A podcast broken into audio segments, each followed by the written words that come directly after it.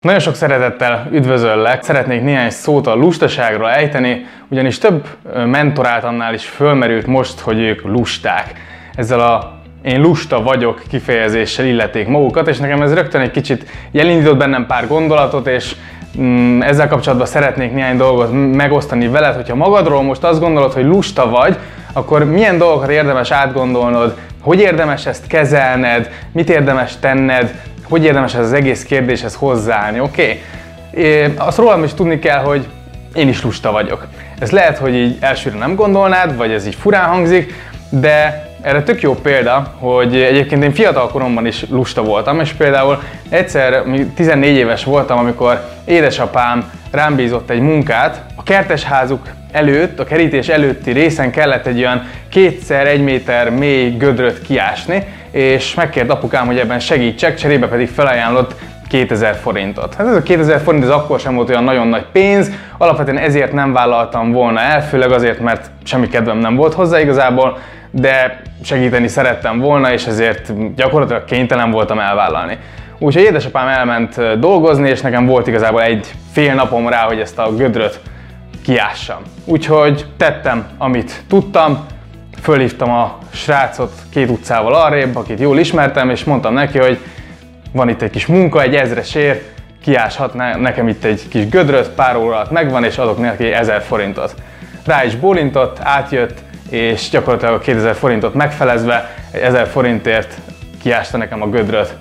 Majd édesapám hazajött, és rendkívül megdicsért, hogy szuper jó lett a gödör, amit ástam, én pedig hát örültem neki, hogy örült, és nyilván zsebre vágtam az 1000 forint profitot. Mit is akarok ezzel a történettel mondani igazából? Azt, hogy az, hogyha valaki lusta, az nem feltétlen negatív dolog szerintem.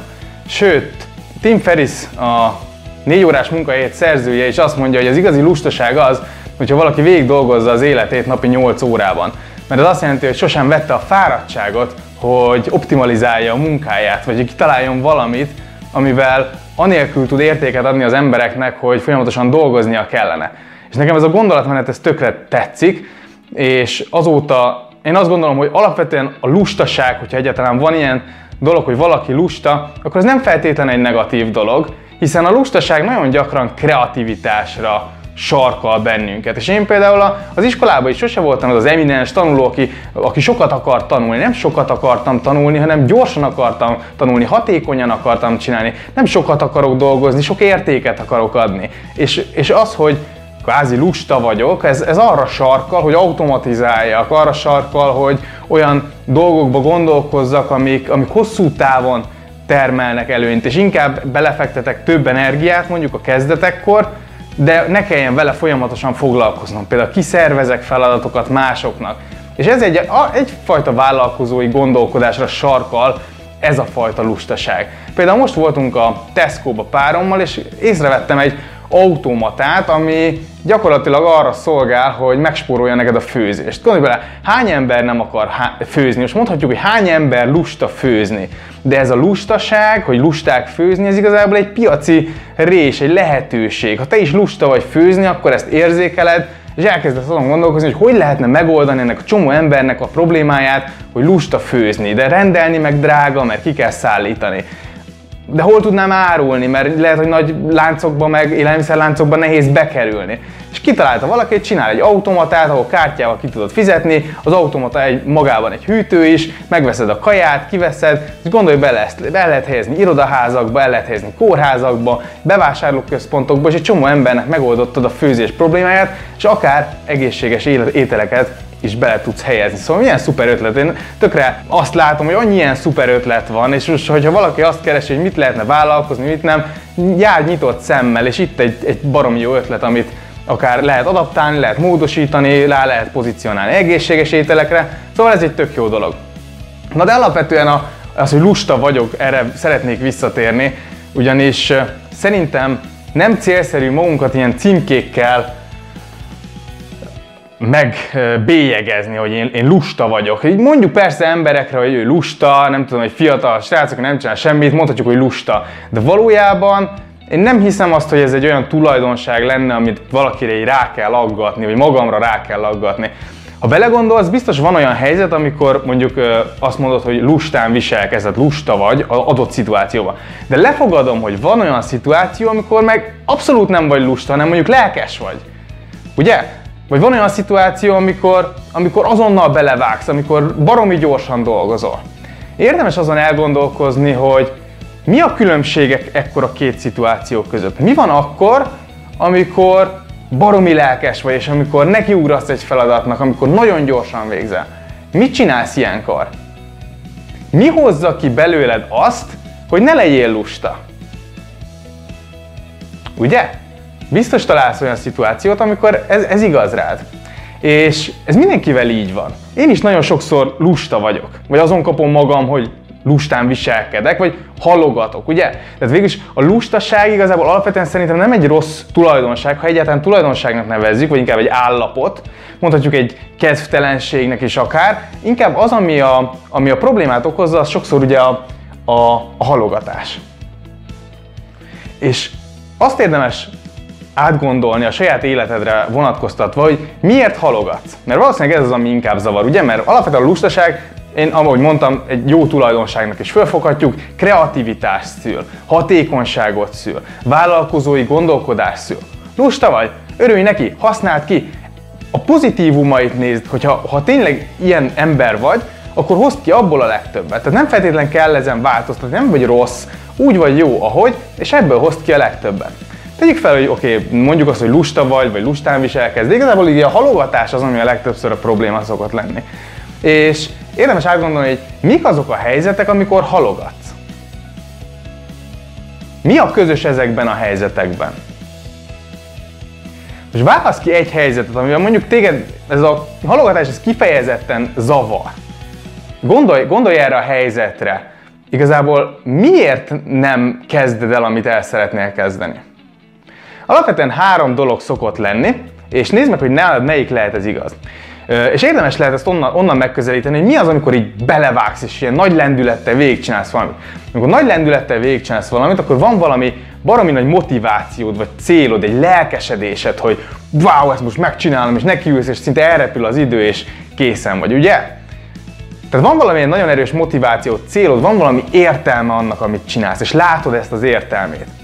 A másik, hogy van benned hit arra vonatkozóan, hogy képes vagy azt az adott dolgot véghez vinni. Ugye? Hogyha valaki azt látja, hogy jó, persze lenne értelme létrehozni egy ilyen vállalkozást mondjuk, de nyilván én erre képtelen vagyok. Akkor mennyire vagy motivált, hogy ne kívesd magad és bele, bele kezdj és, és minden erődet bele, beleöld, ugye? Tehát egyáltalán nem. Nyilván, hogyha nem hiszel abban, hogy sikerülhet neked, akkor nem leszel motivált, akkor halogatni fogsz. És a harmadik pedig az, hogy van egy terved, tudod-e, hogy hogy fogod elérni? Mert oké, okay, tudod, hogy eléred, tudod, hogy mi a cél, de van-e egy terved rá? És nagyon gyakran például szerintem azért halogat a legtöbb ember, meg én is nagyon sokszor olyankor halogatok, amikor van mondjuk egy feladat, ami tudom, hogy kényelmetlen, mert tudom, hogy más, mint amiket eddig csináltam, nagy a tétje esetleg, és nem vagyok teljesen biztos abban, hogy hogyan kéne megcsinálni. Ugye tehát nem hiszek teljes mértékben abban, hogy ezt jól meg tudom csinálni, vagy nem rendelkezem konkrét tervel. Nem látom a következő lépést, hogy hogy is kéne ennek nekifogni.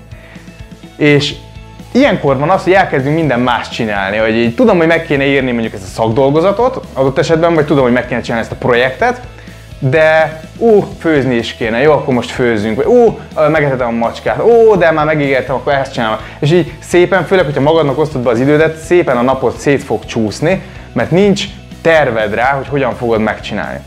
Tehát, hogyha halogatsz, ha most van az a feladat, amire arra gondolsz, hogy, hogy te szoktad halogatni, akkor gondold végig, mi a célod vele? Mi az, amit nyersz, hogyha megcsinálod ezt a, ezt a feladatot? Milyen előnyeit származnak ebből a feladatból?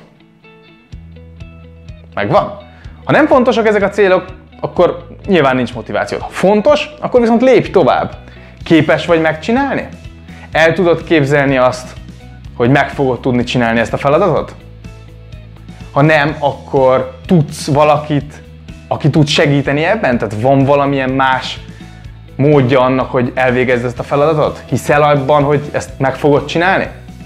Legtöbb esetben így is úgy is megcsináljuk, ugye csak várunk az utolsó pillanatra, tehát nagyon valószínűleg képes vagy rá, tudod, hogy képes vagy rá, csak nem igazán tudod, hogy hogy fogj neki. Oké, okay. mi lesz az első lépés, ami, amiben belevágsz? Mi, az, mi a legelső lépés? Ez lehet, hogyha egy tök új feladat, akkor lehet, hogy az első lépés csak annyi, hogy leülsz, és kigondolod, hogy mi legyen az első lépés. Lehet, hogy az a legnehezebb része az egész feladatnak, hogy, hogy megpróbáld átlátni, vagy átgondold, hogy egyáltalán mi az, amit ki akarsz hozni. Gondold át, hogy milyen eszközök tudnak ebben segíteni, milyen források tudnak ebben segíteni. Vagy ki tud ebben segíteni. Ha másnak kell megcsinálnod valamit, akkor esetleg kérdezd meg, hogy ő milyen eredményt vár tőled.